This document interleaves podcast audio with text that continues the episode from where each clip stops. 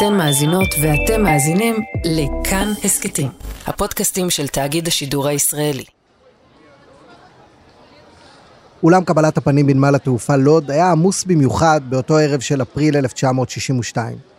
העיתונים דיווחו למחרת על קבלת פנים שכמוה נראתה רק לעיתים נדירות בטרמינל הקטן. טוב, לא בכל יום נוחת בארץ אוסקר שינדלר בכבודו ובעצמו. ימים אחדים קודם יום השואה, הגיע לארץ אוסקר שינדלר, שהציל מאות יהודים מתאי הגזים כאשר העסיק אותם בבית החרושת שלו. רבים מניצולי שינדלר באו ללוות אותו אל טקס חנוכת משכן הקבע של מוזיאון יד ושם.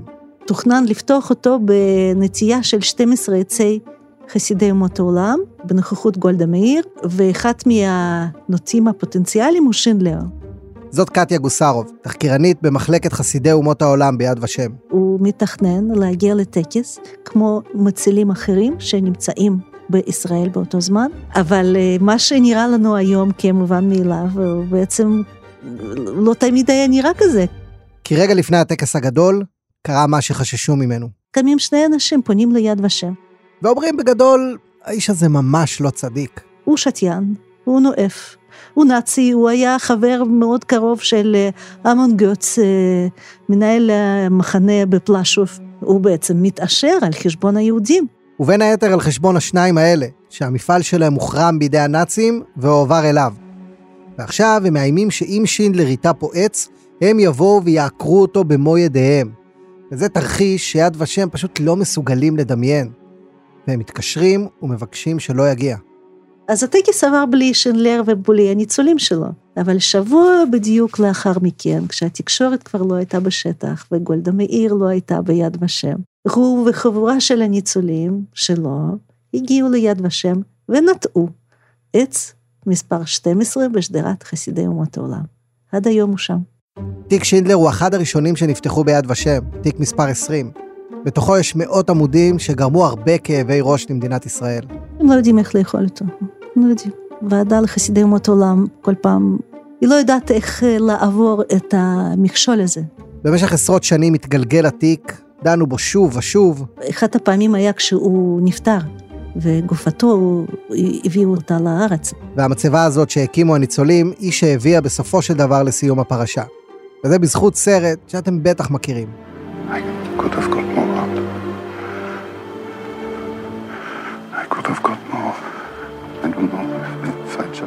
בסוף רשימת שינדלר, האנשים שהוא הציל עולים לקבר ומניחים אבנים קטנות על המצבה. ואיתם גם שחקני הסרט, והאלמנה שלו, אמילי. הסרט הזה זכה בשבעה פרסי אוסקר, וגם עשה צדק מאוחר, כי בעקבות העדים העולמיים, הוועדה ביד ושם התכנסה והחליטה סוף סוף שעבר מספיק זמן, ושאמילי צריכה לקבל הכרה. ואז בעצם מתעוררת השאלה, רגע, אז נכיר באמילי ובעלה, אוסקר לא תהיה לו הכרה? אז uh, מכירים את בשניהם בעצם בבת אחת.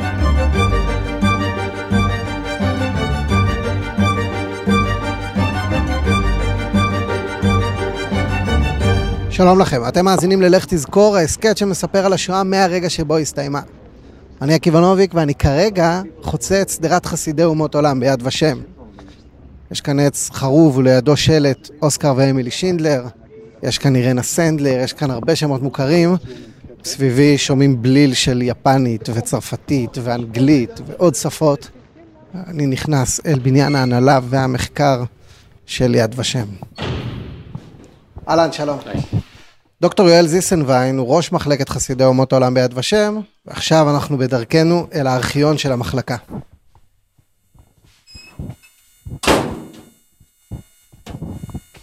עמודי המתכת האלה הם מה? אלה קומפקטוסים, מה שנקרא. זה מדפים ייעודיים לאחסון אה, חומר ארכיוני. אנחנו מסיעים על המסילה את התיקים. הנה שמונת אלפים, הנה ארבעת אלפים, אלף שש מאות. קח אותי לשינדלר. אוקיי, איפה... כמו שאתה רואה במקרה הזה, אה, המיכל כולו אה, מיועד לשינדלר. יש כאן דפים בגרמנית ופולנית. פולנית, כן. פה בתיק הזה נמצאים הפרוטוקולים של הוועדות שדנו בו? כן, אני, את זה אי אפשר להציג. למה לא? הפרוטוקולים סגורים לעיון הציבור. אני שוב בשדרת חסידי אומות העולם, ביד ושם. יש כאן עץ ראול ולנברג, ועץ לכבוד העם הדני. וכשנטו את 12 העצים האלה, חשבו שזה יסמל בצורה יפה את ההוקרה ללא יהודים שהצילו יהודים בשואה. הם לא תיארו לעצמם לאיזה ממדים זה יגיע. בוודאי שלא חשבו, בוודאי שלא. אז חשבו, אה, נו, כמה עצים אה, נטעו פה. אה, 200, 250, זה המקום שהשאירו. אבל האדם מתכנן והמציאות צוחקת. אחרי שנגמר המקום בשדרה, התחילו לנטוע עצים מסביב, כאילו בתוך יד ושם, אבל מסביב לבניינים, אחרי שנטעו יותר מאלפיים עצים, ואז החליטו לרשום את שמות חסידי אומות עולם שאין להם עץ, על קיר כבוד שנמצא גם כן באתר יד ושם. ופתאום, הופה, יש לנו היום מעל 28 אלף חסידי אומות העולם. קטיה היא התחקירנית הכי ותיקה במחלקת חסידי אומות העולם. 30 שנה, והכרטיס שלה במשאבי האנוש ביד ושם מספר את הסיפור כולו. כשהגעתי לעבוד אה, במחלקה, חברות אה, שלי, אנשים שהכרתי שם אמרו, למה את באה למחלקה כזאת, כמה זמן היא עוד תתקיים? מקסימום עשר שנים. סביב שנת 2000, או אפילו בתחילת שנות ה-90, חשבו שזה יסתיים. זה שוב יואל זיסנביין. אבל זה ממש לא הסתיים. רק ב-2022 הוכרו קרוב ל-300 חסידי אומות העולם, אוקיי? קשה לומר אם יש תאריך תפוגה אה, לסיפור הזה.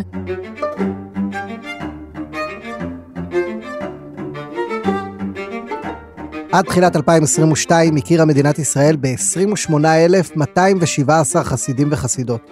המדפים של קטיה ויואל מלאים בתיקים פתוחים בשלבים שונים של עבודה. זאת אחת המחלקות הכי פעילות ביד ושם. המכונה המיומנת הזאת פועלת ברציפות כבר 60 שנים. המושג הזה חסיד אומות עולם במשך המאות, מאות שנים, הוא שלא יהודים שעמדו לצד יהודים בזמן אה, משבר או טרגדיה כלשהי. וכבר בשואה היו יהודים שהצביעו על אדם מסוים ואמרו, הוא עוד יקבל יום אחד תעודה מהעם היהודי על מה שהוא עושה פה. ובשנות ה-60, אחרי משפט אייכמן, הוקמה ועדה מיוחדת שמורכבת מניצולי שואה, מומחים, משופט בראשה, והם בוחנים את העדויות והתחקירים, ומחליטים אם להעניק את הדבר הכי סמלי והכי יקר שאפשר לדמיין. בעצם הקימו פה פנתיאון קטן של אנשים שבחרו להכניס את עצמם לסכנה גדולה כדי להציל ממנה בן אדם אחר. בהתחלה הפרקטיקה הייתה מאוד מאוד פשוטה הגיעו ניצולי שואה שאמרו הבן אדם הזה החביא אותי באסם אני רוצה להכיר בו הוא המציל שלי אני רוצה שהעם היהודי מדינת ישראל תוקיר את מעשיו. זה ליד מוסן שמש. עבדתי כרכז פניות הציבור אה, והתחקיר של מחלקת חסידי אומות העולם ביד ושם. טיפלתי באלפי פניות. ואם קטיה הגיעה בשנות ה-90 וחשבה שתכף אין לה עבודה, אז ליעד הגיע ב-2018 ומצא מחלקה עמוסה מאוד. היום, ממש עכשיו, 70 שנה ויותר אחרי השואה, פותחים בפנינו בעצם מסמכים שעד היום לפעמים היו חסויים. נפילת מסך הברזל הביאה זרם אדיר של ארכיונים שנפתחו. וגם של ניצולים שהחליטו שכבר אפשר לספר בלי לסכן את מי שהצילו אותם. החוק ביד ושם קובע שכדי להכיר בחסיד, צריכה להיות עדות אמינה של יהודי, הוא לא חייב להיות בחיים, אבל צריך שיהיה תיעוד של העדות. ממש בחמש-שש שנים האחרונות חלה מהפכה מאוד גדולה בתחום הדיגיטציה. הרבה מאוד מסמכים שהיו קשורים אה, לשואה, מכרטיסים של הצלב האדום, תיקי פיצויים של אחר כך, תיקי פליטות, כרטיסי ממש אסירים של מחנות, והדברים האלה עלו לרשת. ואם פעם היה מגיע ניצול, מוסר עדות, מספק הוכחות, ותוך כמה חודשים כבר היה עץ, היום זה כבר סיפור אחר לגמרי. בעולם בלי ניצולים, התחקיר של יד ושם הופך למשימה קשה ומסובכת. זאת אומרת, להשלים את הפאזל המודיעיני הזה, המודיעיני היסטורי בלשי הזה, נדרש פתאום מיומנויות מתפתחות, שהתחקירן פתאום הופך להיות מקצוע חשוב בתוך האופרציה הזאת. היא מורכבת, אבל היא מרתקת, זה מה שמחזיק אותי שם כמעט 30 שנה. זה דומה לתחקיר של אה, בלש.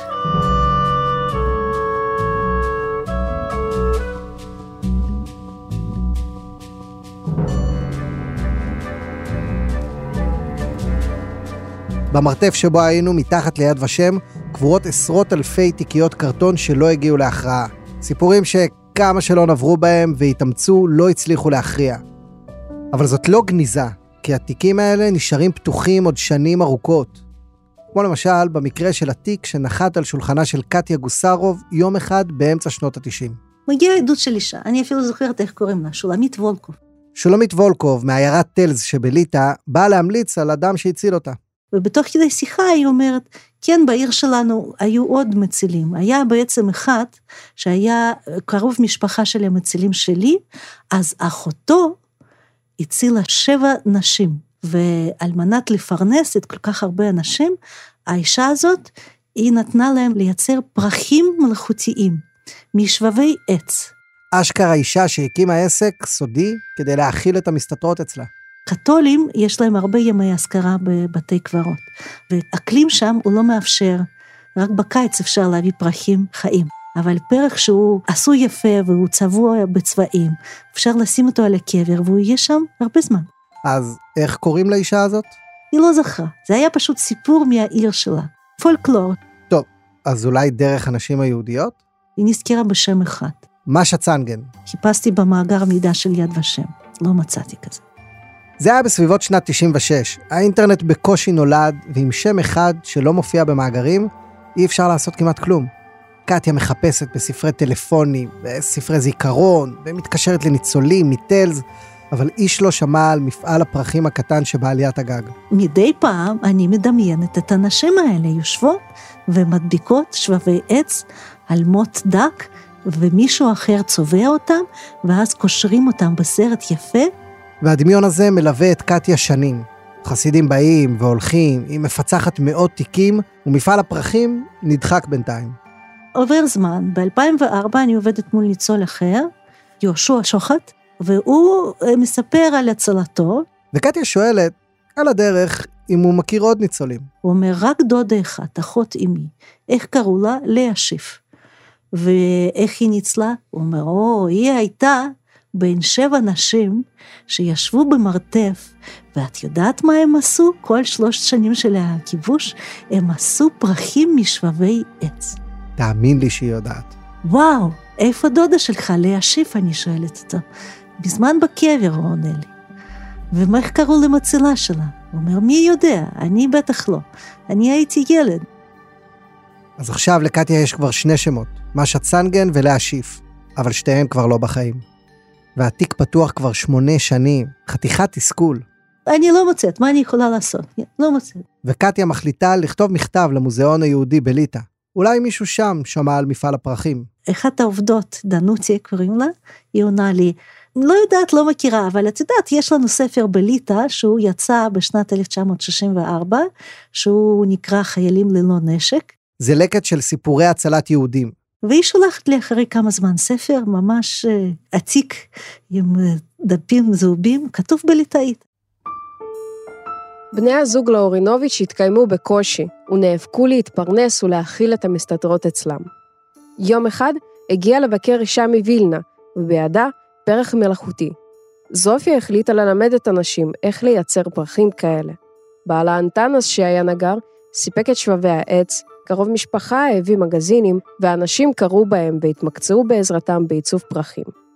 והחסיד הוא, היא, הם, זופיה ואנטנס לברינוביץ'. ועכשיו נשאר רק ללקט את המידע עליהם. אני פונה לטלס, יש שם קהילה יהודית קטנטונת של איש וחצי. וקטיה שולחת עוד מכתב. אבל הם לא יודעים, הם לא יכולים לעזור לי. השם הזה לא אומר להם. אין להם יותר אנשים בשם לאורינביצ'י בטלס, אין. ובני הזוג לברינוביץ' אינם. ובלי למצוא אותם, אי אפשר להעניק להם את ההוקרה שמגיעה להם. ועוברות שנים, וכמו במקרה של אוסקר שינדלר, גם כאן הפתרון הגיע בזכות הבמאי סטיבן ספילברג.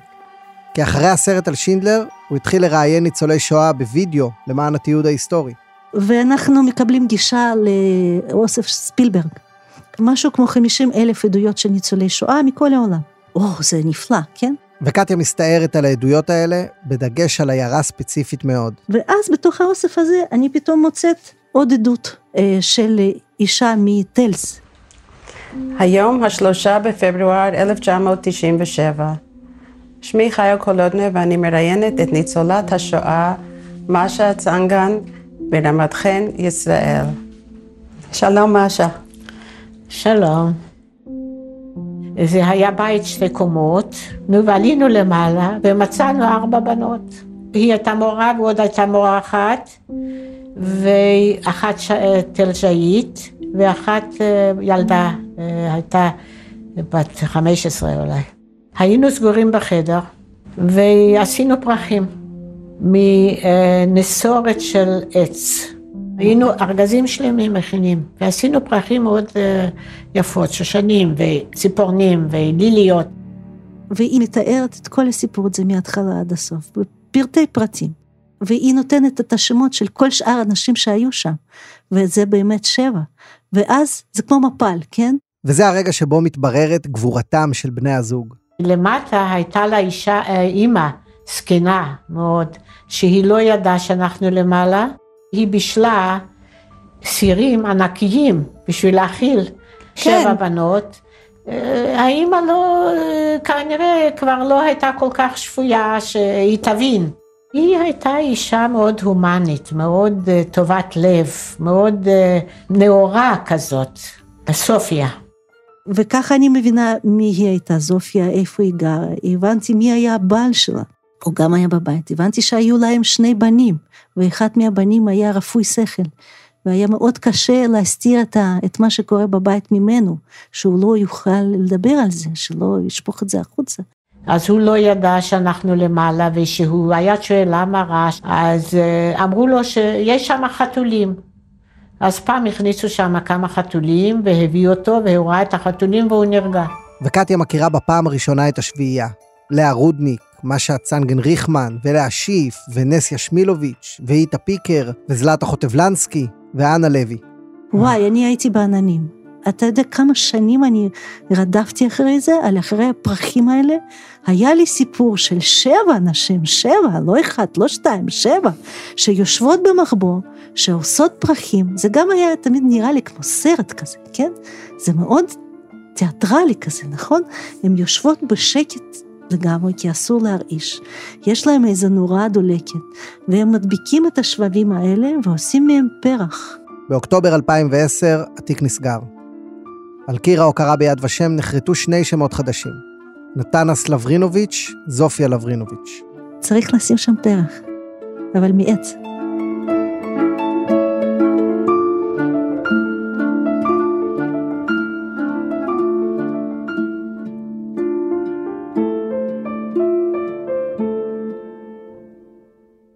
שני עסקים פעלו בתקופת השואה במזרח אירופה. מצד אחד, מפעל הפרחים של זופיה לברינוביץ' בטלז, ומאות קילומטרים מדרום לשם, מפעל האמייל של אוסקר שינדלר בקרקוב. ובין השניים האלה, תיק מספר 20 ותיק מספר 11,795, יש רצף של אנשים שהצילו יהודים. ויש בו גם כאלה גבוליים, שיד ושם החליטה שלא מספיק ראויים לתואר, שנמצאים בתחום האפור. השטח האפור הזה, זה יכול להיות התנהגות לא מוסרית. זה שוב יואל זיסנביין. חלק לא קטן מסיפורי ההצלה בשואה אינם בהכרח מציגים לנו איזושהי אה, מציאות אידילית. מדובר במציאות איומה ונוראה, ולפעמים ההחלטות והבחירות שאנשים קיבלו הם בתקופות נורמליות אולי היו נראות לנו פסולות, אולי האנשים עצמם, המצילים היו נראים לנו אנשים פסולים או לא בהכרח מוסריים במיוחד. למשל זוג חסוך ילדים שהחביא תינוקת יהודייה כדי לאמץ אותה, ואחרי המלחמה ניהל מאבק משפטי מול ההורים הביולוגיים ששרדו. היו מקרים כאלה. לפעמים הצד הלא יהודי, המסתיר, יתאר איזושהי אידיליה ביחסים, ואז יבוא הצד היהודי ויגיד, אה, הם נהגו כלפינו בגסות רוח, באלימות, מקרים גם של התעללות. לא נתנו לנו אוכל, ואז הוועדה צריכה להחליט האם לא נתנו לנו אוכל כי פשוט לא היה אוכל לאף אחד, או בגלל שלא היו נחמדים אלינו. והיו אנשים שהתיק שלהם מורכב מעדויות חיוביות, אבל גם שליליות.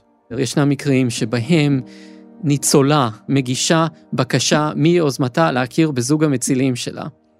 ואז אה, לאחר מכן מתברר ביומן שהיא מפרסמת כמה שנים לאחר ההכרה, שהיא ואחותה היו איזשהו מרתף, והמסתיר, האב, אה, נהג אה, לפקוד את המקום בעצמו, עשה מה שעשה איתם.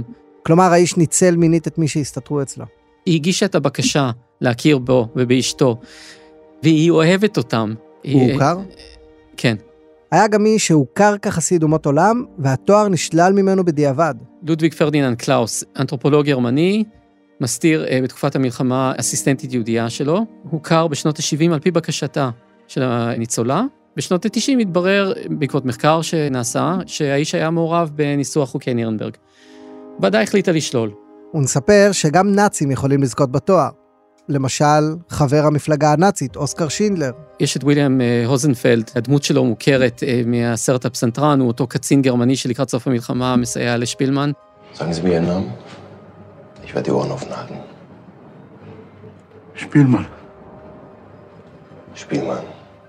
הוא הוכר גם אחרי תהליך ארוך. ויש בעיה עם נאצים שעוזרים ליהודים, כי זה תחום אפור שמורכב גם מלבן, אבל גם משחור שחור. יכול להיות מקרה שבו אנחנו שומעים שאותו איש הוכר, אותו איש הציל יהודי אחד, אבל אז תמיד עולה השאלה, מה הוא עשה ב-364 הימים האחרים בשנה? אני יכול לספר לך סיפור שהיה לנו בשנתיים האחרונות. Okay. שוטר אוקראיני בעיירה כלשהי באוקראינה, היהודים מתייצבים לרישום. למחרת נלקחים היהודים שהשוטר הזה רשם ונרצחים ביער הסמוך. ילדה צעירה, נדמה לי הייתה בערך בת שש, מטפסת החוצה מהגופות בלילה, חוזרת לעיירה ודופקת את הדלתות. והיא דופקת על הדלת שלו. הוא מזהה אותה ומכניס אותה הביתה ומסתיר אותה במשך שנה. שנה של סכנת חיים, כן? ועדה ערכה בירורים אה, די מקיפים לגבי אותו איש, מה בדיוק היה התפקיד שלו, כמה הוא היה מעורב, מידע שהוועדה קיבלה, מדובר היה באיזשהו מינוי מקומי של אדם די פשוט שכנראה לא קשור כנראה לרצח, והוא מסתיר את הילדה אצלו בבית. אז זה, זה תחום אפור. התפקיד של שומרי הסף ביד ושם הוא לברר כמה אפור היה התחום. יש תיקים שהמידע בהם די ברור, אבל ההחלטה עדיין קשה ומורכבת. למשל, הנושא של תמורה מצד היהודי שניצל. למשל, המקרה של הכומר הקתולי יאן קלינה. אז לקראת סוף העבודה שלי ביד ושם, התקבלה פנייה מגברת בשם אריקה ברניק. זה שוב ליד מוסן שמש, ואת הפנייה הזאת הוא זוכר במיוחד. היא הגיעה בקיץ של 2019 מקשישה יהודייה שגרה בבית האבות אוהל דוד בברטיסלבה. אריקה כותבת בעצם, שולחת ליד ושם עדות שחתומה בפני נוטריון, שבו היא מוציאה את הכומר יאן קלינה להיות uh, חסיד אומות העולם. הכומר יאן קלינה היה uh, הכומר של עיירה קטנה בשם מוטיצ'קי במרכז סלובקיה. אריקה הייתה ילדה סלובקית בת 13 כשנמלטה עם המשפחה שלה אל מוטיצ'קי. היא מתארת את המנוסה הזאת כדרמטית מאוד, כי בזמן שהם נסו היו הפצצות של חיל האוויר הגרמני, אלופוואפה, והם נכנסו ממש לבית הראשון שהם מצאו בתוך הכפר מוטיצ'קי, שזה בעצם היה ביתו של הכומר אה, יאן קלינה. והוא פתח מיד את דלת הבית, למרות שידע שהם יהודים, ולמרות שידע שחייו בסכנה מאותו רגע. כאשר הגרמנים כבשו את הכפר, גרמנים נכנסו פנימה, ומישהו הלשין שהכומר מסתיר שם יהודים. הם נכנסו פנימה והכומר נעמד ואמר אה, אה, שהם צריכים לראות בו קודם, לפני שהם ייקחו את האורחים שלו. בסופו של דבר הוא הצליח להדוף את, ה, את החיילים הגרמנים שנכנסו שם לבית, והם לקחו בתמורה פרה ועזבו את המקום.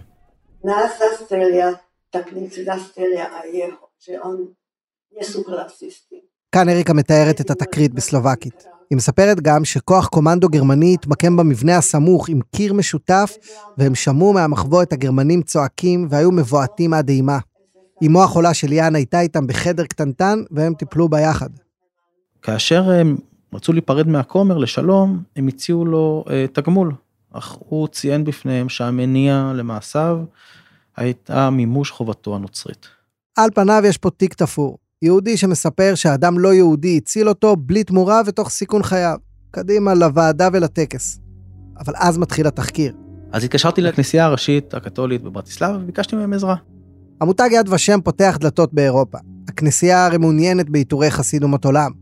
וליד מקבל מהארכיון שלה טקסט מעניין. בעצם אה, מסמך שהתפרסם בתוך ספר שיצא ב-2008, של חוקר בשם ויקטור מיזוט, והוא תיאר בעצם את ההיסטוריה של הכנסייה הקתולית בסלובקיה, והוא תיאר גם את פועלו של יאן קלינה דרך בעצם עדות שמסר יוסף שטרקה שהיה מחליפו. וכאן מסתתר המוקש שליעד חושש ממנו. ובעדות הזאת תיאר יוסף שטרקה, שיאן קלינה היה מאוד מפורסם בכך שהוא עזר בהמרת דתם של יהודים, שהציל את חייהם בצורה ודאית ממוות, מרדיפות של הגרמנים, אז המחליף של יאן קלינה מתאר אותו כ... בתרגום חופשי Great Supporter of Conversion of Jews, זאת אומרת, תומך נלהב בהמרת דתם של יהודים.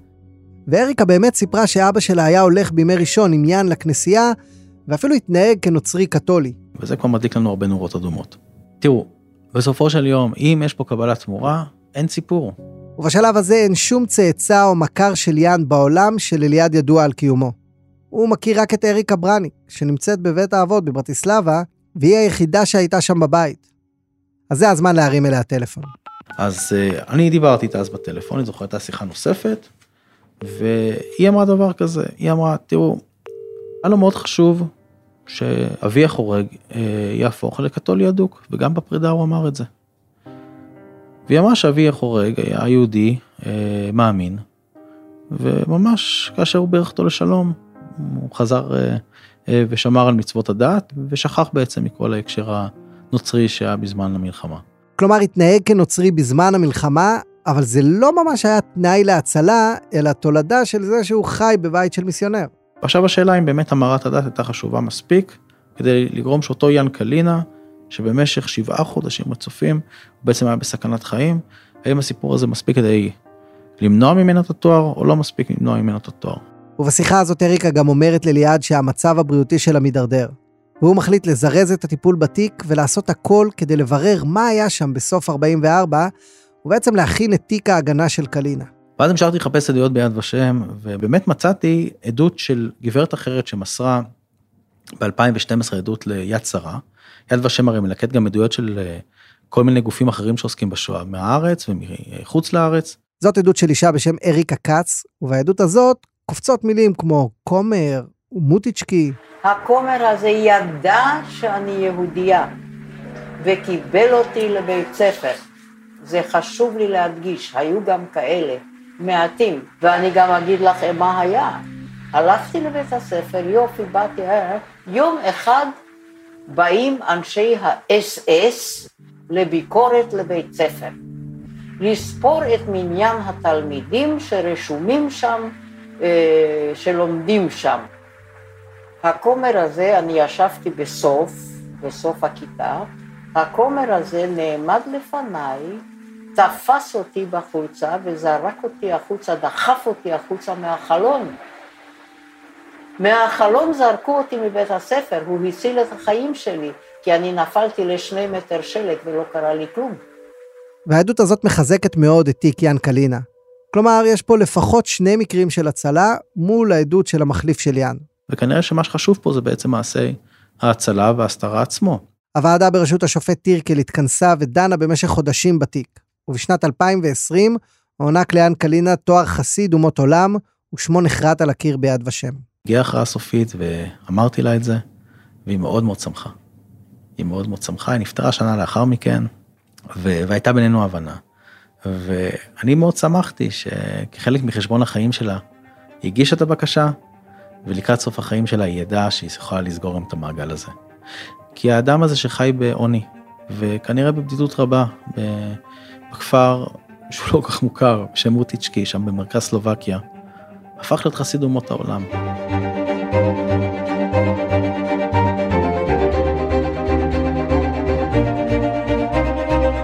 לתואר הזה, חסיד אומות עולם, אין שום מקבילה בהיסטוריה האנושית. אין עוד עם שעבר השמדה כזאת, ומעניק אחרי 80 שנים תעודות הוקרה לבני עמים אחרים. יש אומרים שהתואר הזה הפך בשנים האחרונות לאיזשהו מקביל של, או מקבילה לפרס נובל אה, להומניזם או התנהגות אה, הומנית. ויואל זיסנביין מתגאה בתחקיר המתיש והארוך שארבע התחקירניות במחלקה עושות לכל תיק. כי בעיניו, זה אחד הדברים שיוצרים את היוקרה. אחת הסיבות שנותן למוניטין זה שאנחנו, או שההליך עצמו הוא קשוח לפעמים, נוקשה קצת. לא כל אחד, כן, יש לנו תנאים פה. ויש סיבה לתנאים האלה, כי ככל שעובר הזמן, מדינות בעולם מבינות איזה ערך אדיר יש לזה. לא פעם אנחנו מקבלים אה, פניות מהיסטוריון חובב באיזה כפר דייגים איפשהו בהולנד, או יכול להיות כליה כלשהי בפולין. ולפעמים הפנייה מגיעה משגרירות ישראלית איפשהו. השגריר פתאום שואל, מה קורה עם התיק הזה והזה? הוא פשוט שומע על זה כל הזמן בפגישות שלו.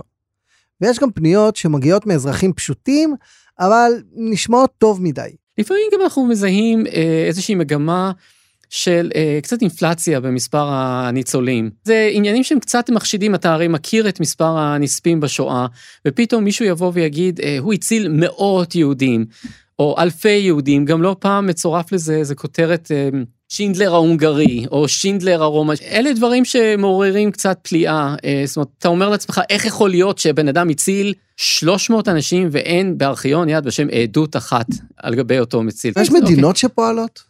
אתה מזהה קצת? אה, חייב לענות על זה. אז נענה במקומו. מדינות מאוד מאוד מעוניינות בחסידים. יש רחובות על שמם, זה בתוכנית הלימודים, זאת הדרך לספר מחדש את החלק שלהם בשואה. בפרק אחר של איך תזכור, בשם לוחמי הזיכרון, אנחנו מספרים איך משכתבים היסטוריה. ודרך מרכזית לעשות את זה היא בעזרת המחלקה של יואל זיסנביין.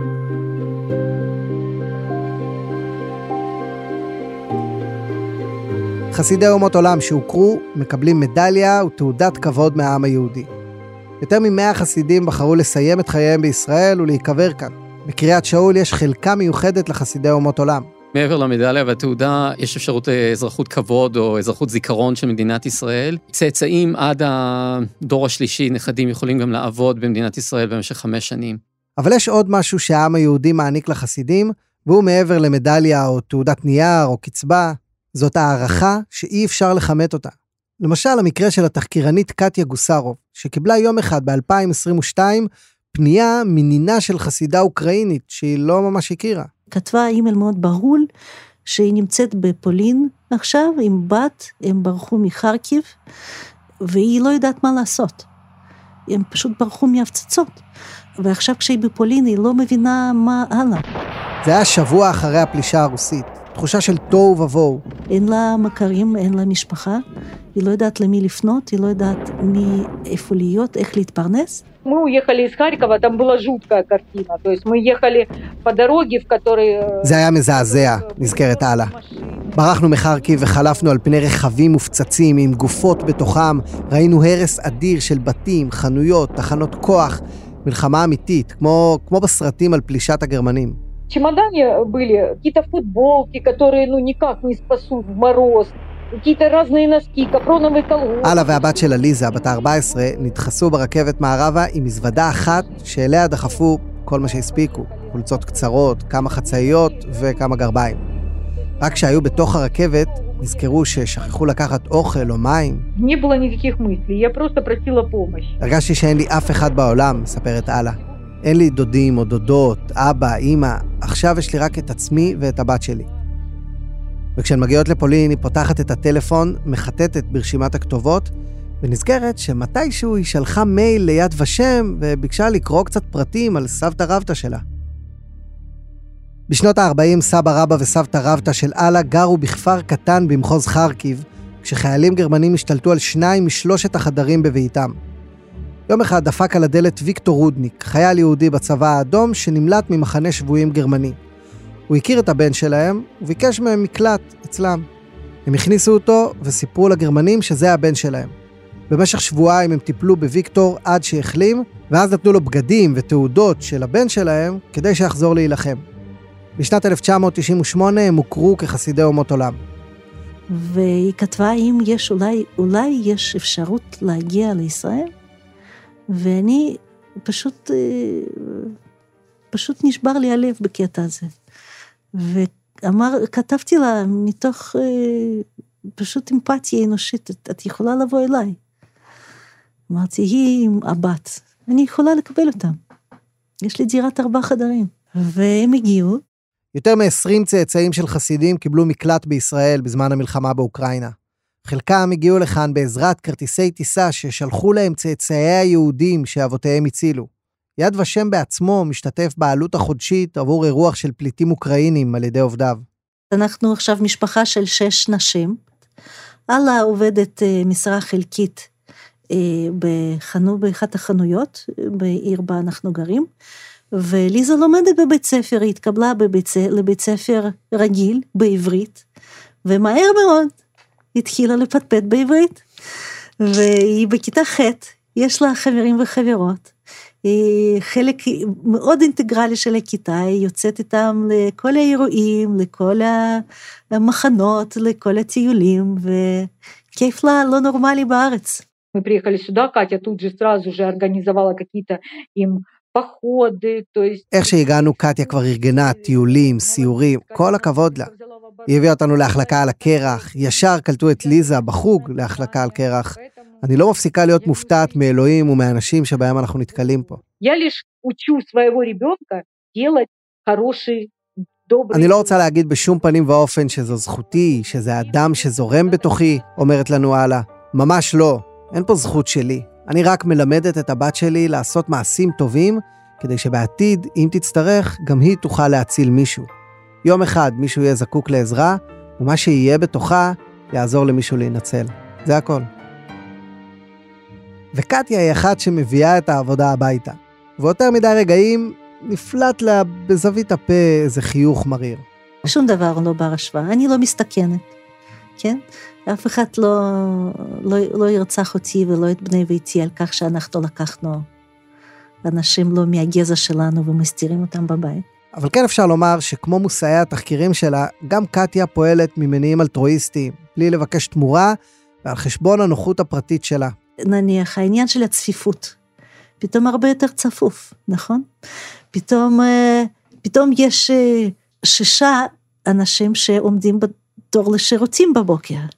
מי מבשל, מה מבשל, איך מבשלים, מי קונה, נגמר נייר טואלט בשירותים, מי, מי, מי דואג לזה. ויש משהו אחד שבוודאי דומה, והוא אי הוודאות. אני הרבה פעמים ראיתי את זה בעדויות, העניין הזה של זמן, כן?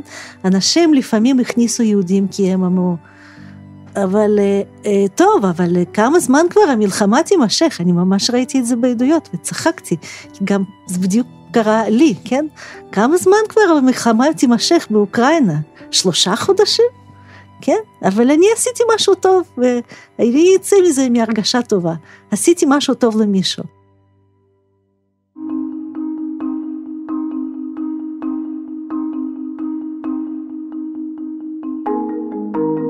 האזנתם ללך תזכור, ההסכת שמספר על השואה מהרגע שבו היא הסתיימה. את לך תזכור עורך ניר גורלי, ואת עיצוב הקול והמיקס עושה רחל רפאלי. תודה לדניאל מאורר על העריכה, לאניה קלזון על התחקיר וההפקה, לעמית בהר על הסיוע בתחקיר, ייעוץ לשוני אלקנה ארליך. תודה לאורי מייזלמן, לעמית פרסיקו, לצוות יד ושם ולדנה ויילר פולק. תודה לצבי טסלר, קובי בז'יק ואוריאל פיינרמן. תודה לקרן מנדל ישראל על האכסניה. תודה לספרייה הלאומית שבה נכתבים הפרקים. הרעיון עם אשה צנגן לקוח מארכיון קרן ספילברג, המכון לחינוך והיסטוריה מתועדת. ותודה לכם על ההאזנה והפידבקים. אתם מוזמנים לחזור לפרקים הקודמים ולעזור לנו לשתף את הפרויקט כולו. אני עקיבא נוביק, להתראות.